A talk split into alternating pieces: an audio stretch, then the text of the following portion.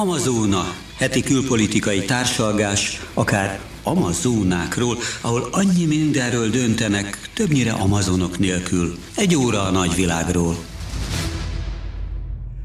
Jó estét, szép napot kívánok! Én Liszka Jági vagyok, és itt ül velem szemben két úriember, Benda László és Lengyel Miklós, akik természetesen az Amazonát vez- vezetik, nem azt én vezetem, ők beszélgetnek. Immár hagyományosan. Immár hagyományosan, és sajnos immár hagyományosan a vírushelyzettel kezdünk. Kezdjünk. Nem jó. Hát eléggé drámaiak az adatok, tehát a világméretűek is, nem is tudom, azt hiszem 260 millió esetet regisztrálnak ma holnap, hanem ma még, akkor holnapra elérik ezt a számot, és 5,2 millióan haltak már bele ami azért akárhonnan nézzük. Igen. csak az Egyesült Államokban több mint 800 ezeren, és ami itt hozzánk közelebb van, Németországban is átlépte a, a pandémiában meghaltak száma a százezret. És hát a villámok itt csapkodnak körülöttünk, szorul a hurok. Hát Szló- hát, ha megnézem, Szlovákiában igen, két Szlov- hétre most hát minden... Ausztriában már korábban bevezették úgy, hogy a a beoltott, beoltottak sem ússzák meg.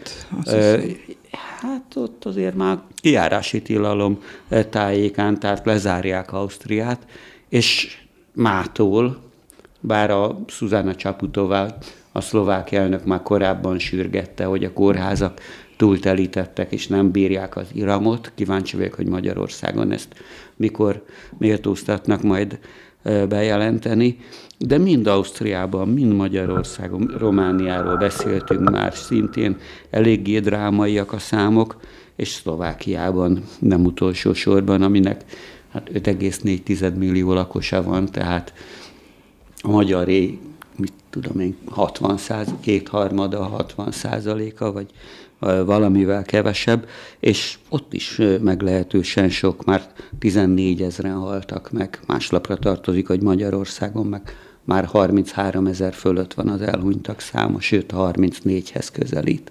Igen, Csaputóval hogy azt mondta, hogy világrekorderek vagyunk. Néha mi is világrekorderek vagyunk, de erről szerényen megfeledkezünk ebben a tekintetben. És itt azért érdemes elmondani, hogy az oltás ellenesek, annak ellenére, hogy rémesek a számok, a járvány következtében igen aktívak. Igen aktívak ezekben az országokban is, felvonulások, tiltakozások, és Ausztriában például olyan nagygyűlés is volt, ahol a magyar és a román e, szélső jobboldal is lelkesen tüntetett, mondván, hogy diktatúrát gyakorolnak a járvány címén ezek a kormányok. Sőt, Németországban elutas, is. E, elutasítják, Kelet-Németországban elutasítják, volt Elutasítják ezt a dolgot, és a jogaikhoz ragaszkodva kívánnak meghalni szabadon.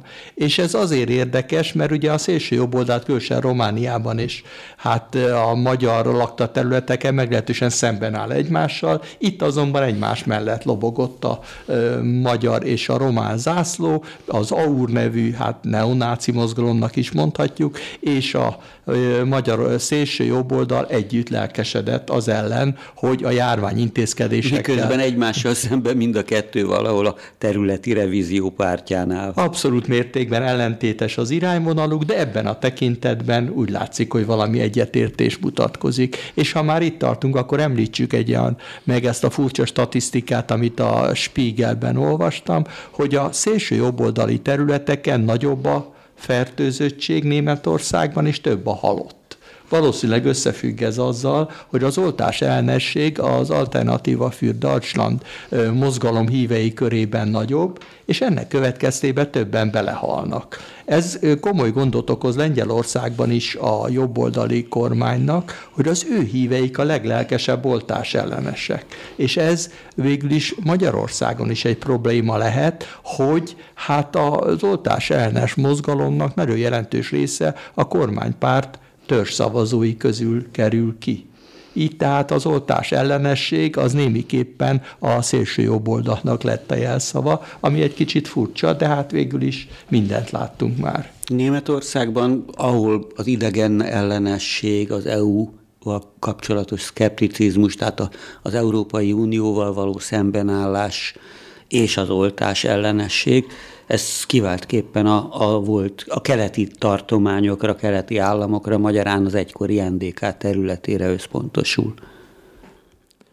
Igen, hát erre nem nagyon büszkélkedik mondjuk ezzel a múlttal, ilyen értelemben Szászország, meg ezek a területek, ott azt mondták a Spiegel szerint, hogy hát kívülről hozzák be ide hozzánk a vírust a cseh és lengyel vendégmunkások, de kénytelenek voltak, aztán kiderült a gyakorlatban, hogy erről szó nincs, ők kapják meg sokkal inkább a fertőzést, mert nem oltatják be magukat. Ergo ez fura módon egy ilyen mozgalommá terebélyesedik, pontosan olyan időkben, amikor minden korábbinál nagyobb a vírus. Ugye Benda kolléga ismertette a világ adatait, Európa lett a centruma a legutóbbi, mondjuk a negyedik hullámának ennek a járványnak, és a franciák például úgy gondolják, hogy karácsonyra lesz a tettőzés, ami a, ugye hát a legrosszabb. Magyarországon is ezt mondják, de én attól tartok, hogy ez tovább fog nyúlni ahogy az adatokat elnézem. Hát sajnos a vírus nem ismeri a Gauss görbét. Hát egyelőre biztos, semmilyen, hogy... vagy hát nagyon minimális intézkedések vannak, minden megy tovább. ügyben Európa nagyon jól áll, beoltottság, átoltottság tekintetében, Ázsia most jön föl,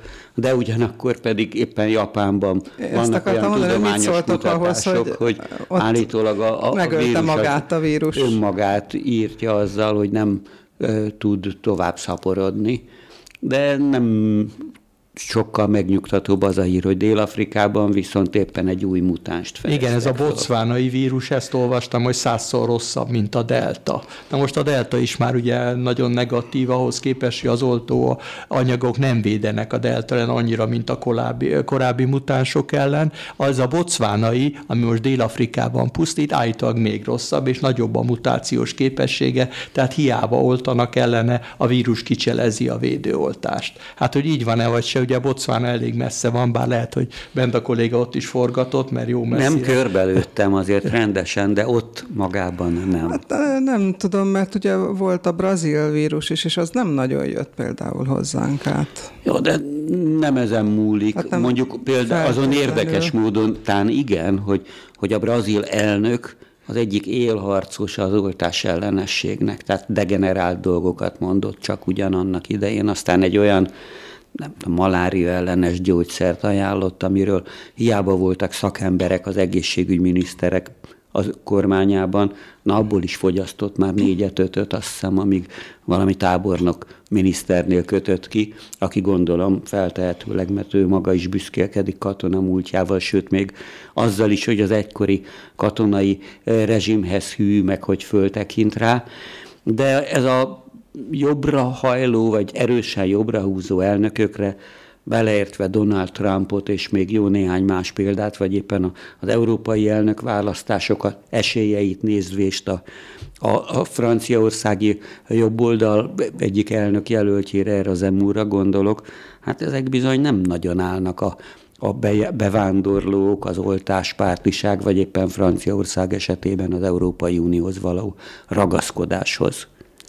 Pedig hát tulajdonképpen, ha belegondolunk, a szélső jobb oldal számára például a bevándorlás egy olyan érv lehet, amit például az oroszok fel is használnak, hogy azért kell lezárni ugye a határokat és minden szempontból, mert kívülről hozzák be hozzánk a vírust, a becsületes orosz ember az nem kapná meg a vírust, ha nem hoznák be kívülről. Kell, ha elég Lényegében ugye az oroszok is rekord felé hát, ebben is ugyanolyan kétarcú a politikájuk, mint meg annyi más dologban is, mert ugyan rettegnek az Afganisztán felől esetleg feléjük áramló iszlám szélsőséges mozgalmaktól, de nagyon úgy tűnik, hogy azért segédkezet adtak a Belarus elnöknek ahhoz, hogy ilyen körülmények között is több mint tízezer embert szépen átfuvarozzanak Szíriából, Irakból, Afganisztánból, előbb Minskbe, a Belarus fővárosba, majd a lengyel határhoz, mert ezzel akarta presszionálni az Európai De Putyin nem olvastad, mert Putyin kijelentette, hogy higgyék magának. el nekünk, hogy semmi közünk nincs ez a válsághoz. Úgyhogy ezek ilyen jellegű dolgok, és még érdekesebb. Hát ez egy éles váltás vise, volt most a, a vírusról. A, visegr, akkor... a Visegrádi csúcson ugye ez érdekes volt, hogy a lengyel miniszterelnök korábban elmondta, hogy minden Oroszország a felelős Itt meg ugye a vendéglátó Orbán Viktor, ugye hát Putyin kebel barátja, legutóbb Szijjártó Péter tüntették ki a barátság érdemrendel, ilyen még bent a kollégának sincsen. Hát, Tehát lényegében pedig... Amúgy semmilyen kormánykitüntetésem nincs, de ez nagyon hiányzik. Úgyhogy ez egy érdekes kontraszt, amit ők nyilván megoldanak egymás között, de hosszú távon azért némi problémát jelenthet.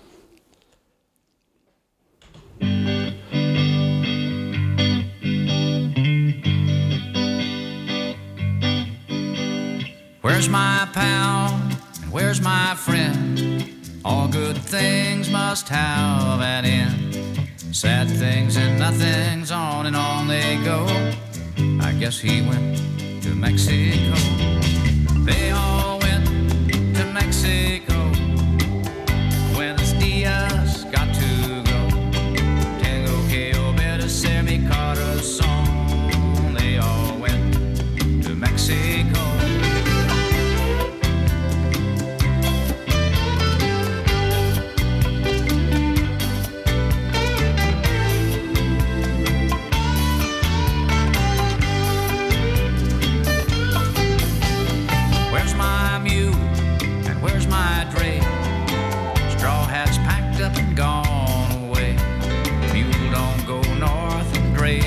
Slow. They both went to Mexico. Where's my sweetie? Where's the face that lit dark corners every place?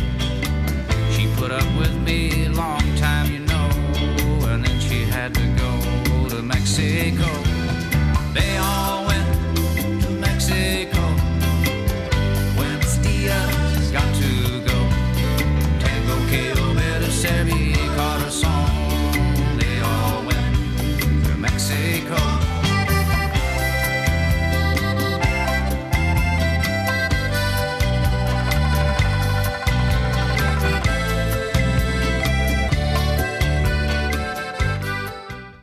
Gyanítom, hogy kevésbé vidám a hangulat a belorusz-lengyel határon, mint amilyen ez a zene volt. Hát most tompított az effektusa legalábbis. Igaz, hogy a, a belarusz ellenzék, vagy az önmagát legitim elnöknek tartó, de litván emigrációba kényszerített Cihanouszkája asszony nem pont így látja. Hát igen, ő elment egy európai fórumra, és elmondta, hogy az Európai Uniótól és egyáltalán az egész nyugati világtól tetteket várnak, és nem szavakat, mert ugye jelen pillanatban mindenki nagyon szolidáris velük, szankciókat jelentettek be a belorusz állammal és személyesen Lukasenko környezetével szemben, de ugyanakkor nem nagyon történt semmi. Akcióban éppen ellenkezőleg Lukasenko és a hívei vannak, tehát ezeket a szerencsétlen bevándorló migránsokat, ezeket tulajdonképpen fegyverként használják fel az Unióval szemben, illetve hát Lengyelországgal szembe közvetlenül, és ez az... Nem ami... csak, hiszen Litvánia meg Lettország is eltökélte, hogy azért ott a határt egy kicsit jobban ellenőrzik, sőt az ukrán hadsereget is mozgósították, na ezzel el is fogytak Belarusia határ vagy szomszédai, kivéve Oroszországot persze. És hát az a kínos ebbe, amit az oroszok ö, tesznek, mert ugye arra hívják fel a figyelmet az amerikai hírszerzés például, hogy az oroszok oh. bármelyik percben elindulhatnak ki, Kijevvel szemben. Szoktak Tehát Ukrajnát katonai, katonailag ezek ilyen drá, dramatizáló feltevések. És a másik, ami még kínosabb, az az, hogy a belorusz hadsereget ellátják taktikai atomfegyverrel, ami ugye azt is jelenteti, hogy adott esetben egy kisebb csetepatéban is taktikai atomfegyvereket vethetnek be. Ez egy nagyon erősen hát kérdéses dolog. Mi az, hogy taktikai atomfegyver? Hát olyan jellegű, amit a közvetlen csatározásokban... Kisebb hatótávolságú. Kisebb, tehát ami egy csatába be lehet vetni, tehát nem bomba, amit a levegőből le, hanem a, amit közvetlen közelről, mint egy kézigránát úgy vetik be a csatába, csak hát ez nyilván korlátozott a, ennek a hatása, de hát a sugárzás miatt óriási veszélyeket jelent nagyon széles körben, és ezzel ellátják állítólag a belorusz hadsereget, és ellátták olyan bombázókkal is, amelyek képesek atombombát hordozni. Ezek nyilvánvalóan dramatizáló gesztusok, mert tulajdonképpen azt szeretnék elérni, és erről is olvastam valahol, hogy tulajdonképpen egy újabb Putyin Biden csúcs találkozót készítenek elő, így akarják fölhívni a figyelmet. Telefonon? Figyelmet, hát feltétlenül, hogy virtuálisan, mondjuk így virtuálisan, mert az egy fontos dolog, virtuálisan, ez mert divatos, hogy ez nagyon Putyinnak, Putyinnak ez fontos, hogy legyen egy csúcs találkozó, és hát ezt így akarják fölhívni a hát figyelmet meg, arra, Biden hogy megvannak az eszközeink. Bocsánatot kérek, három és fél órát tárgyaltak Xi jinping akkor úgy érzi Putyin, hogy neki is, neki is kéne tárgyalnia. Azt azért hozzáteszem, hogy Cianowskaja azt mondta, ez az előzött litván, mondjuk úgy elnökasszony, vagy ellenzéki, el, egykori elnök jelölt, ő azt ja, is mondta, hogy igen, pardon, Belarus, Belarus, igen, Belarus, igen. Belarus, hogy, hogy ígéretekkel teli a pallás, a padlás. De hát ezt az afgánok is mondják, a tálibok maguk is, meg azok az ENSZ jelentések, amik szerint embertelen humanitárius katasztrófa fenyegeti Afganisztánt, hogy oké, okay, csak ígérettel nem tudjuk jól lakatni az embereket. És ha már az amerikai titkosszolgálati jelentéseket, meg vagy a halálosan tuti információidat említetted, az egyik ilyen éppen arról szólt, hogy hát most az amerikaiak is így az oroszokkal való susmusolás közepette, mert a titkosszolgálati főnökök természetesen találkoztak ők tényleg és személyesen, hogy, hogy ők orosz helikopter, amerikaiak orosz helikoptereket akartak adni kinek is? Azt hiszem Ukrajnának. Ukrajnának orosz helikoptereket az amerikaiak?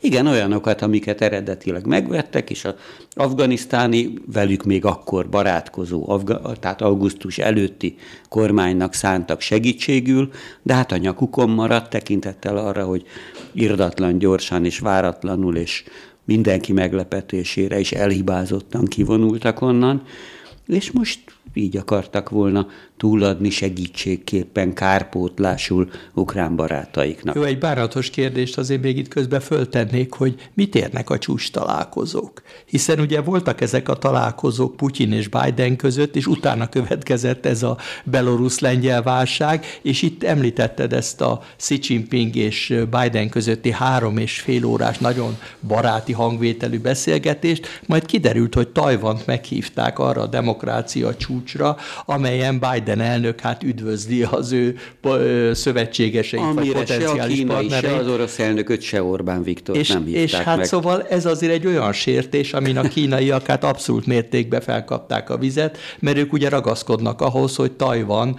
Kína tartománya, tehát még önálló országként se lenne joga szerepelni, erre demonstratívan meghívják. Nem sokkal azután, hogy a két elnök nagyon baráti hangnemben eszmét cserél. Igen, de abba egyetértettek, hogy miben nem értenek egy egyet, és Tajvan ügyében ez pregnánsan jelentkezett. Igen, csak azért volt. mondom, hogy tulajdonképpen ezek a csúcs találkozók a PR jelentőségükön túl milyen valódi tartalmat hordoznak. Ezt persze nem tudjuk megítélni, mert megkímélnek minket attól, hogy valójában közöljék, hogy miről is folyt szó, de azért az érdekes, hogy a katonák tárgyalnak egymással. Tehát például az elmúlt héten volt egy találkozó az orosz és a kínai hadügyminiszter között, és készítenek elő találkozót a kínaiakkal is, az, az Egyesült Államok a kínaiakkal. Meg közös hadgyakorlatokat közös, tartanak. Tehát, hogy lényegében, lényegében van egy törekvés arra, hogy legyen valami konkrét megegyezés, vagy mégiscsak elkerüljék a komolyabb konfliktusokat, miközben ezek a csúcs találkozók nagyon jelentős részben PR jelentősűek, mind a két elnök hazamehet és büszké, vagy ha nem is mozdult ki otthonról, akkor még inkább felmutathatja, hogy őt fontosnak tartják, az országa egyenrangú az Egyesült Államokkal, minden nagyszerű, és nem történik utána De azért semmi. még mindig egy fokkal jobb, mint hogyha nem beszélnének egymással. Ez teljesen így van, csak hogy konkrét megállapodásokra lenne szükség ahhoz, hogy előre is lépjenek valamilyen irányba, ezek a konkrét megállapodások pedig hiányoznak csak arra reagálva, amit itt közbevetettél, okkal, joggal még mindig jobb, mint hogy a tárgyalnak, mint hogyha fegyverek dörögnek, vagy bármi ilyesmi, hogy ha már Belarusiából indultunk ki, vagy Belarusból nevezd, ahogy akarod, Merkel asszony kénytelen volt többször, kétszer istán telefonon beszélni azzal a Belarus elnökkel, ezzel a Lukashenka nevű gangsterrel, mindegy, minek nevezed, Egyébként Orbán Viktor is tett nála látogatást, mielőtt amott alaposan elcsalták volna a választásokat. És a lengyelek ezt kikérték maguknak, hogy ne alkudozzanak a fejük fölött arról, hogy esetleg Belarusból Németországba hogyan jutnak át majd netán azok a menekültek, akik ott dörömbölnek, vagy vagdossák a, a határkerítést. Amiben attól tartok, van némi ráció, még akkor is, hogyha Merkel asszony pont azt mondta, amit te közbevetőleg fölvetettél, hogy ha egyáltalán megpróbálunk tárgyalni, az jóval többet ér, mint hogyha egyáltalán meg se próbáljuk ezeket a tárgyalásokat. De Merkel asszony most már nem sokáig tárgyal. Ez, hogyha a német kormányról óhajtasz beszélni, érdemes Ti fölvezetni, akkor óhajtsunk mi. Jó, hát zenéljünk tán előbb, nem? Zenéljünk.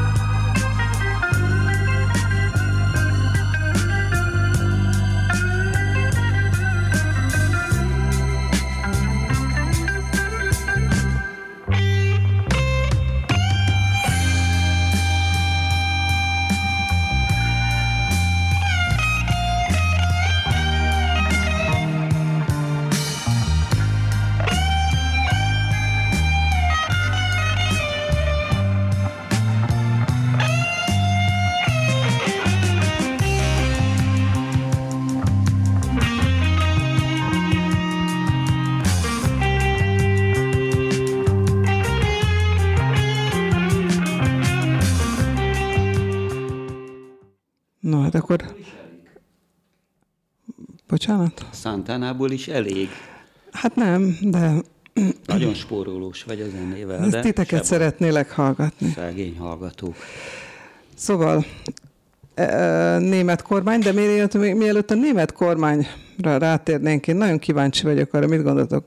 A múlt héten azt mondtuk, hogy szuper megvan a Svédország első miniszterasszony, Ja. Miniszterelnök asszonya. Miniszterelnök asszonya. Megvolt. Megvolt egy fél napig. Igen.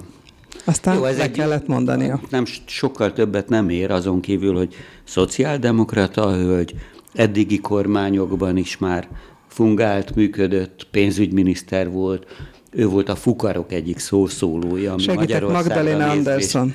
Tudom, Andersont tudtam, Son. a Magdalena az nem biztos, hogy elsőre eszembe jutott volna, ő volt a fukarok, négy ilyen fukar, osztrákok, hollandok, svédek, meg a finnek voltak, akik nem biztos, hogy Orbán Viktor kedvébe jártak, amikor a pénz újraelosztása, pénzcsapok kinyitása került szóba a különböző brüsszeli fórumokon, és csak ugyanazzal, hogy hét év után lemondott az elődje, a szocdem miniszterelnök, ez a Stefan Löfgen, utána ő lett a pártelnök, majd a miniszterelnök jelöltje is ennek a pártnak, akit hát nagyon-nagyon szűkösen megválasztottak. Az azt jelenti, hogy Svédországban van egy olyan sajátos törvény, hogy úgy választ a, Riksdag, az ottani parlament valakit miniszterelnöké, hogy az ellenzék nem ad le több szavazatot, mint amennyi ráesett. Tehát egy nagyon relatív többséggel meg lehet valakit választani miniszterelnökké.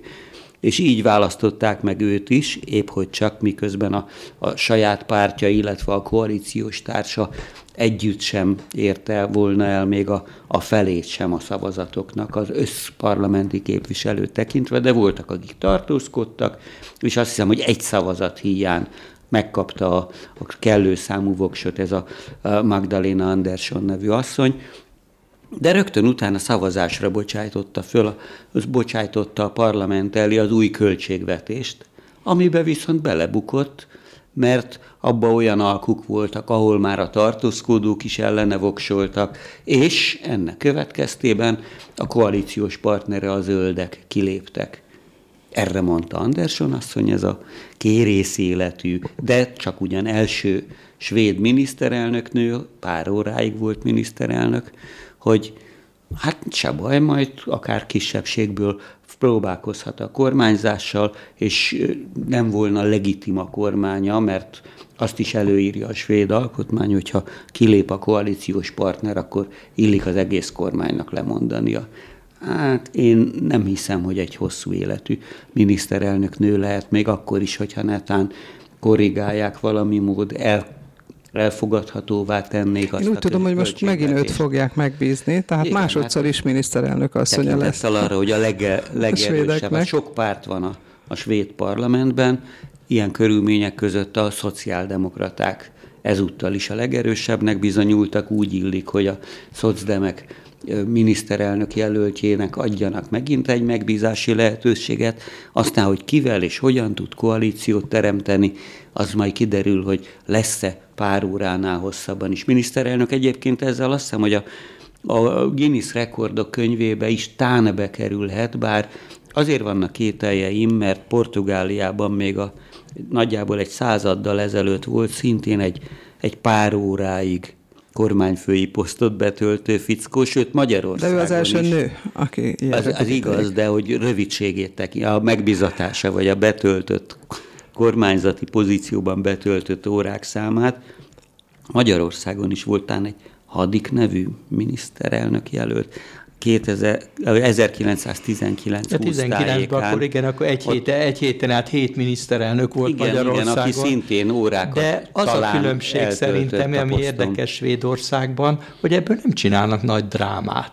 Tehát ugye ez a 19-es Magyarország, ez egy olyan rettentő nagy dráma volt, mert egy csődbe jutott országnak a rettentő ellentéteit mutatta, hogy nem tudnak miniszterelnököt állítani, de Svédországban teljesen nyugodtak ebből a szempontból. Ez az egyik dolog, a másik pedig, hogy a pénzzel kapcsolatban, itt bent a kollég említette a fukarokat, ez egy nagyon régi szabály, hogy az adófizetők pénzével nem viccelünk. Tehát ez ne, nem véletlenül a költségvetési, a költségvetési vitában mondott le a miniszterelnök, elnök asszony, mert ezt halálosan komolyan veszik. Egyszer készítettem interjút Svédországban, ott elmondta a miniszter, akinek nem tudom milyen gazdasági minisztérium vezetése volt a funkciója, mi ezt hót komolyan veszük, és az akkori uniós viszonyokra mondta, akkor még egyáltalán nem ilyen viták voltak, hogy bizony nem szívesen adunk pénzt az ilyen országoknak, mint a maguké, mondta Magyarországnak, ahol még egész más kormányzat volt, mert nem vagyunk biztosak benne, hogy olyasmire költik, aminek valóban van értelme, és egy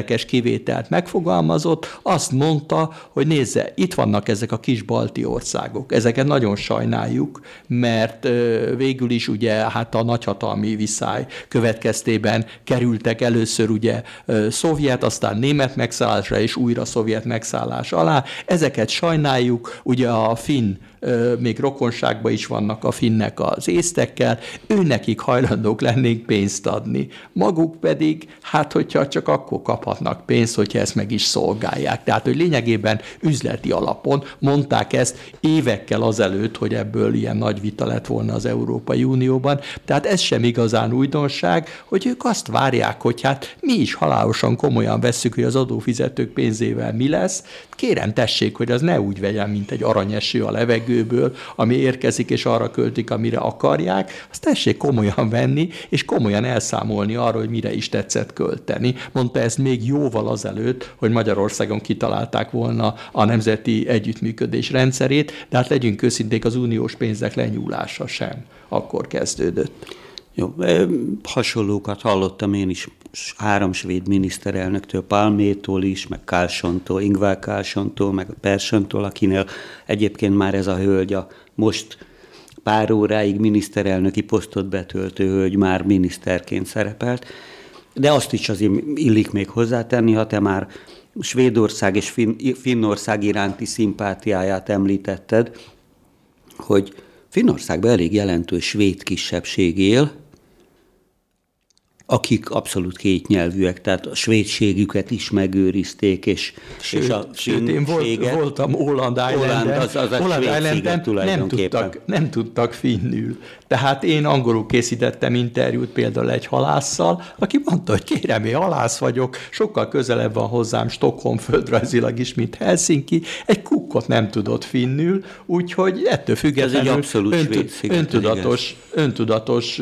állampolgára volt Finnországnak, de nem tanult meg, mert teljesen kétnyelvű ország, és az ő számukra Åland Island, ez az Åland sziget, az lényegében egy hiába tartozik Finnországhoz, azt Mindegy is náluk, tulajdonképpen hát a nagyhatalmak, ö, nagyhatalmak játéka következő, és tulajdonképpen a legfontosabb kapcsolat Svédország Finnország között ennyiben Ólandáján, mert ott áll meg a hajó, és ez a hajó szállítja a többé-kevésbé berugott svédeket Ólandáján keresztül Helsinki-be is Ahol vissza. szintén marha drága a piac, de még csak annyit. A, de a hajókon de, olcsóban lehet berugni. Ezt megtapasztaltam Észtországba menő, Helsinkiből Tallinnba menő kompokon. Ez legenda az. De Finnország annyira komolyan veszi a demokráciát, amúgy Svédország is természetesen, ahogy utaltál rá, hogy minden olyan településen, nagyvárosban, utolsó faluban, ahol a lakosság legalább 5%-a svédajkú, ott minden közhivatalon, utcanévtáblán mindenütt kétnyelvűen ki kell írni, finnül is és svédül is. Ami meg a piálást illeti, egyszer ott kint forgattunk, és volt egy fél nap szabadnapunk, és átmentünk Tallinnba körülnézni a Tallini óváros, csodálatos, rokon népek, és hát az a híres, oda-visszajáró komphajó, az már már odafelé, az út vége felé, ami nem egy hosszú út, mert elég szűk ott a, a Balti-tenger, már az út vége felé a Tallini kikötő előtt is alkoholgőzben lengett, és hát aztán hétvégente pedig a finnek külön szakembercsoportokat alkalmaznak arra, hogy a, a hótmákony enyhén szólva illuminált finn dolgozókat begyűjtsék a Tallini óvárosból, mert hétfő reggel a munkafrontján kell helytállni. És amikor a pár órás odátett kirándulásunk után zsebre dugott kézzel mentünk vissza, én abban a hitben élek, hogy tám mi voltunk az egyetlenek, akiket megállítottak a a finn fináncok, mert egyszerűen kitértek a hitükből, hogy mit hoztunk magunkkal, hogyha nem csörögnek a nejlonzacskók a kezünkben.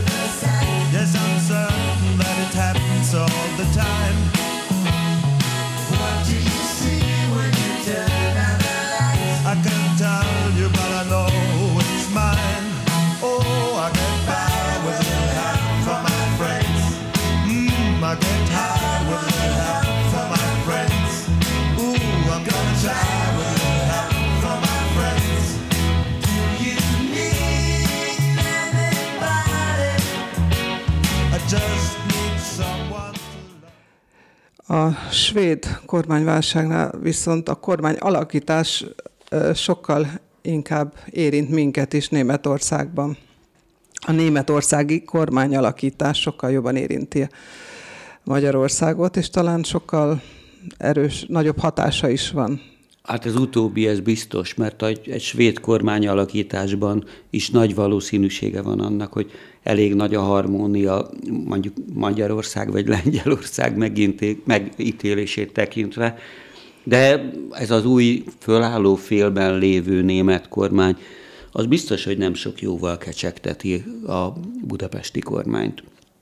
Úgy néz ki, hogy ez a szociáldemokrata, zöld, szabaddemokrata koalíció ez meglehetősen gyorsan létrejöhet, miután nagyon kemény és, és éjszakákban nyúló koalíciós viták zajlottak arról, hogy ki miben enged, illetve nyilván a pozíciók felosztásából is.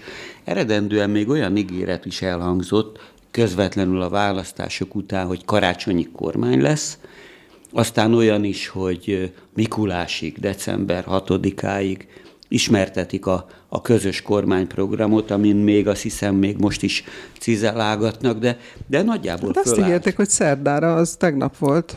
Fölállt az új Ez kormány. egy rekord, rekord, én azt olvastam, egy, hogy ilyen gyorsan, gyors, sikeres. Ilyen gyorsan, igen. ehhez azért szerintem a válság is hozzájárult. Azért ne felejtsük el, amit Benda kolléga említett, hogy átlépték a százezret a vírus halottak száma, ez például, és gazdaságilag sem áll jól Németország. Tehát lényegében ez a két ö, probléma, probléma azért azt mutatja, hogy nincs idő. Tehát nincs idő arra várakozni, most Merkel kancellár elköszön, jön az új kancellár, aki hát nem is annyira új annyiban, hogy ő volt a pénzügyminiszter az eddigi kormánynak. De tulajdonképpen nincs idő, permanensen mindenki vár a németek véleményére, mint az Európai Unió vezető hatalmának a véleményére, és valószínűnek tartom, hogy közösen egy fordulatot készítenek elő, mert mostanában írják alá a franciák és az olaszok az új stratégiai megállapodást a Quirinale palotában, Rómában, Macron és Drági miniszterelnök, és ebben valami fajta olyas, valamit fogalmaznak meg, hogy előre kéne lépni az Európai Egyesült Államok irányába. Na most nem tartom kizártnak, hogy a németeknek is ez a célja. És akkor ez szintén ahhoz csatlakoz, amit Benda kolléga is említett, hogy a magyar kormány nem biztos, hogy kitörő örömmel fogadja az ezzel kapcsolatos véleményeket, hiszen az ő számára pontosan az ellenkező a cél, egy olyan, hát független államokban álló Európai Unió, amely szuverénül védelmezi a nagy semmit, ami az ő birtokában van. De ezt lényegében a nagyhatalmak, tehát Németország, Franciaország és Olaszország mind kevésbé tolerálja.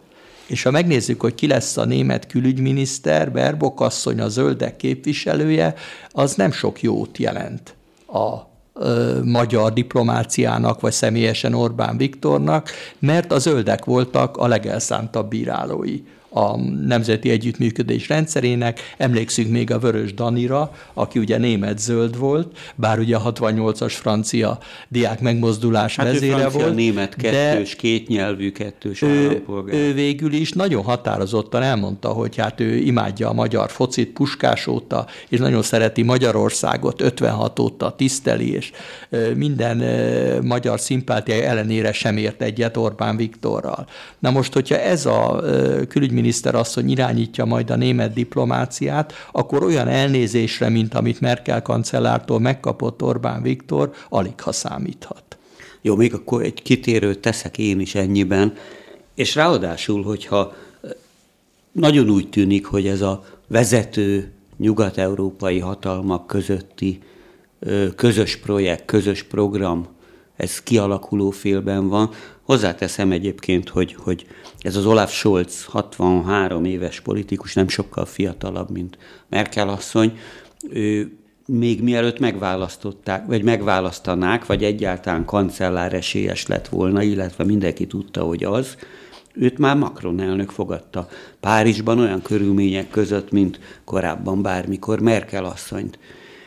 Itt azért még két dátummal játszanék, ja kitérőm csak annyi, hogyha az imént már a skandináv országokról, Svédországról, Finnországról beszéltünk, hogy hát azért kíváncsi vagyok, hogy ezek a vezető nyugat-európai, Európai Unióban is domináns hatalmak, Németország, Franciaország, Olaszország, mit fog szólni, hogyha a terveikhez megint hozzászól majd a magyar kormány, amelyik éppen most tegnap, tegnaptán azt az európai szélesebb gazdasági közösségi tervet, Norvégiát, Svájcot és Liechtenstein, Norvégiát, Izlandot és Svájcot foglalja még magába ez a, az Európai Unió tagországain kívül. Ennek egy közös akciótervét megvétózta a magyar kormány, mert Orbán Viktor annyira meg van orrolva a norvégokra, egy harmadik skandináv országra, a különböző nem kormányzati szervek által itteni mondjuk úgy ellenzéki vagy ellenzékinek vélt szervezeteknek nyújtott támogatásért.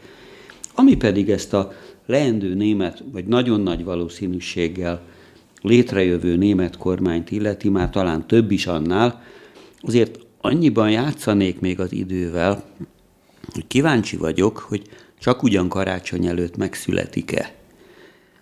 Ez azért is érdekes most a, csak a móka kedvéért női műsor, mert hogyha december 17-éig nem alakul meg, akkor Angela Merkel valóban a második világháború utáni német rekorder lesz a, a betöltött, kancellárként betöltött funkciója idejét tekintve, de hát azért ott még vannak ilyen apró csiszolni valók, hogy például a koalíciót meghatározó szociáldemokraták, illetve a legkisebb benne lévő párt, a szabaddemokraták is pártkongresszuson kell, hogy megerősítsék részint ezt a közös kormányprogramot, részint pedig a maguk részvételét a kormányban, pontosabban a betöltendő funkciókét. A zöldek pedig, amelyik hát ilyen értelemben talán másképpen, de a tételezik föl legdemokratikusabb közösség ezek közül, ők pedig párt szavazásra bocsátják, tehát az összes pártag voksolhat arról, hogy rendben van-e így ez vagy sem, miközben nagyon kemény kompromisszumokat kellett kötniük, engedniük, részint a szabaddemokraták hagyományos, erősen liberális, egészen másfajta az a szabaddemokrata párt, mint mi felénk volt némelyik, de egy, egy nagyon erősen jobb középpárt, amelyikkel meg kellett alkudni, mert Például ez a szabaddemokrata párt fogja adni a pénzügyminisztert a szabaddemokraták vezére személyében, ami egy kulcspozíció Németországban, és ezáltal Németországon kívül egész Európában. A Christian Linner pedig egy nagyon befutott, nagyon fiatal, 42 éves, ha jól emlékszem, mindig jól öltözött, a jó autókat szerető, a sebességért rajongó ember. Kérdezték, hogy mi az, ami, ami amit imád egész életében, azt mondta, hogy minden, amit a benzin hajt. De ugyanakkor meg kellett alkudniuk a zöldeknek, meg a szabaddemokratáknak, például a idézőjeles gyorshajtásért, és végül olyan kompromisszum született, hogy oké, okay, a szabaddemokraták engednek annyiban, hogy csak meghatározott fő autópályákon lehet majd korlátlanul megtart, a sebességkorlátozás nélküli autózás, de lesznek bizonyos korlátozások, és a zöldek pedig, akik egyébként egy ilyen klímaügyi, energiaügyi csúcsminiszteri posztot adnak majd, és gyaníthatóan ővék lesz az alkancellári poszt is, és valószínűleg ezúttal nem a külügyminiszter asszonyé, ők pedig engedni kellett néhány ilyen környezetvédő jellegű projektben, miközben ott is érdekes kompromisszumokat kötöttek. A szocdemekkel tán ott könnyebb volt, meg két viszonylag bal pártról van szó, de a szabaddemokratákkal is. Hát egy apróságot említenék a pénzügyminiszterrel kapcsolatban, amit a német lapok is megírtak, hogy nem ért a pénzügyekhez. Tehát ez egy apróságnak tűnik, de az jó, nem... Asszony se nagyon ne, nagy specialistája nem, a külpolitikának. Nem, csak hát ez egy kicsit minket meglephet, mert azért abban a hitben élnénk, hogy hát egy pénzügyminiszternek mégiscsak kellene valami fogalma legyen arról, amit majd csinálni fog, de ő vidáman azt válaszolta, hogy nem is neki kell ehhez érteni, kiváló szakértők vannak ott a miniszter, minisztériumban, azok előkészítik a megfelelő projekteket, és ő neki nincs más dolga, mint hogy azok közül kiválassza azt, ami politikai szempontból megfelel a német, illetve az uniós érdekeknek. Csak azért mondom, ez számunkra azért furcsa, mert a németek tényleg olyan nagyon precíz és jövőt hát megtervező embereknek tűnnek, és kineveznek pénzügyminiszternek valakit, aki bevallottan nem ért hozzá. De azért legyünk őszinték. Ez, De jó örökséget vett ez, ez nem teljesen ritkasság másút se. Ugye Lagarde asszony például, az Európai Központi Bank elnöke is, ő sem közgazdás, soha életében nem vezetett ilyen jellegű jellegű bankot, hanem jogászként az Egyesült Államokban volt egy ilyen befolyásos ügyvédi irodának az első számú hát főnökasszonya. Tehát lényegében azért csak, hogy az illúzióinkat egy kicsit mondjuk a realitások közé állítsuk be. A másik, ami érdekes lehet, hogy a zöldek valószínűleg sokat föl kellett, hogy áldozzanak a programjukból. Mert ugye ez a liberális FDP irányzat, ez azért nagyon is hagyományos abban a tekintetben, hogy a zöld átalakulást jóval kevésbé tartja prioritásnak, amennyi ebből, amennyi ebből pénzügyileg megvalósítható. Tehát ő mindig azt mondja, hogy persze csináljunk zöld fordulatot, hogyha ez gazdaságilag megy. Na és itt van az autógyárak problémája, amit Benda kolléga is említett, hogy a német autógyárak vajon hogy fogják elfogadni ezt a zöld átmenetet, ami nekik húsba vágó probléma. Hogyha ugyanis át kell térni a környezetbarát autózásra, akkor az a német autógyárakat egy nagyon szigorú hát határidő programba állítja be, amit nem biztos, hogy akarnak vállalni, és ez több milliárd eurós veszteség lehet, és azt gondolom, hogy azért is fogadta el az új kormány ezt a liberális pénzügyminisztert, mert ő nem lesz olyan nagyon elszánt ezeknek a környezetvédelmi céloknak a védelmében, hanem a gazdasági érdekek prioritását fogja képviselni. Nem ilyen egyszerű a dolog. Tehát ezek a szabaddemokraták, illetve ez a Linner nevű leendő pénzügyminiszter is meglehetősen sok dologban kénytelen volt engedni. Még az előző gondolathoz, amit felvetettél, valóban többször bírálták, hogy nem egy szakértője a, a pénzügyi apróságoknak, de egy fantasztikus örökséget vesz át attól az Olaf Scholztól, akiből kancellár lesz, és aki egy megbízható apparátus élén kiválóan működött együtt a most ellenzékbe szorult kereszténydemokratákkal, illetve e, Merkel asszonyjal.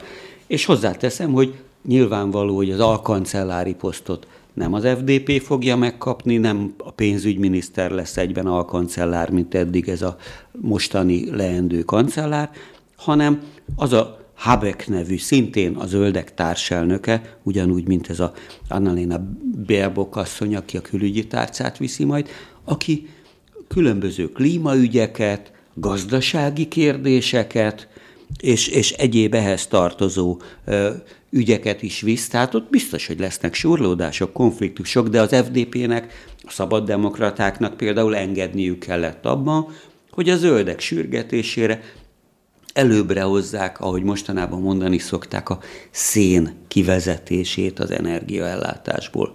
Márpedig a Linnerék eddig elég keményen kiálltak a szenes lobby mellett, és ebből nagyon komoly alkudozás folytán kellett kompromisszumot kötniük, és hozzáteszem, egyébként a zöldek kezében van a, a környezetvédelem, a mezőgazdaság, a közlekedés ügyek irányítása a majdani kormányba, hogyha úgy marad, ahogy ezt most már a, a német sajtó széltében hosszában taglalja,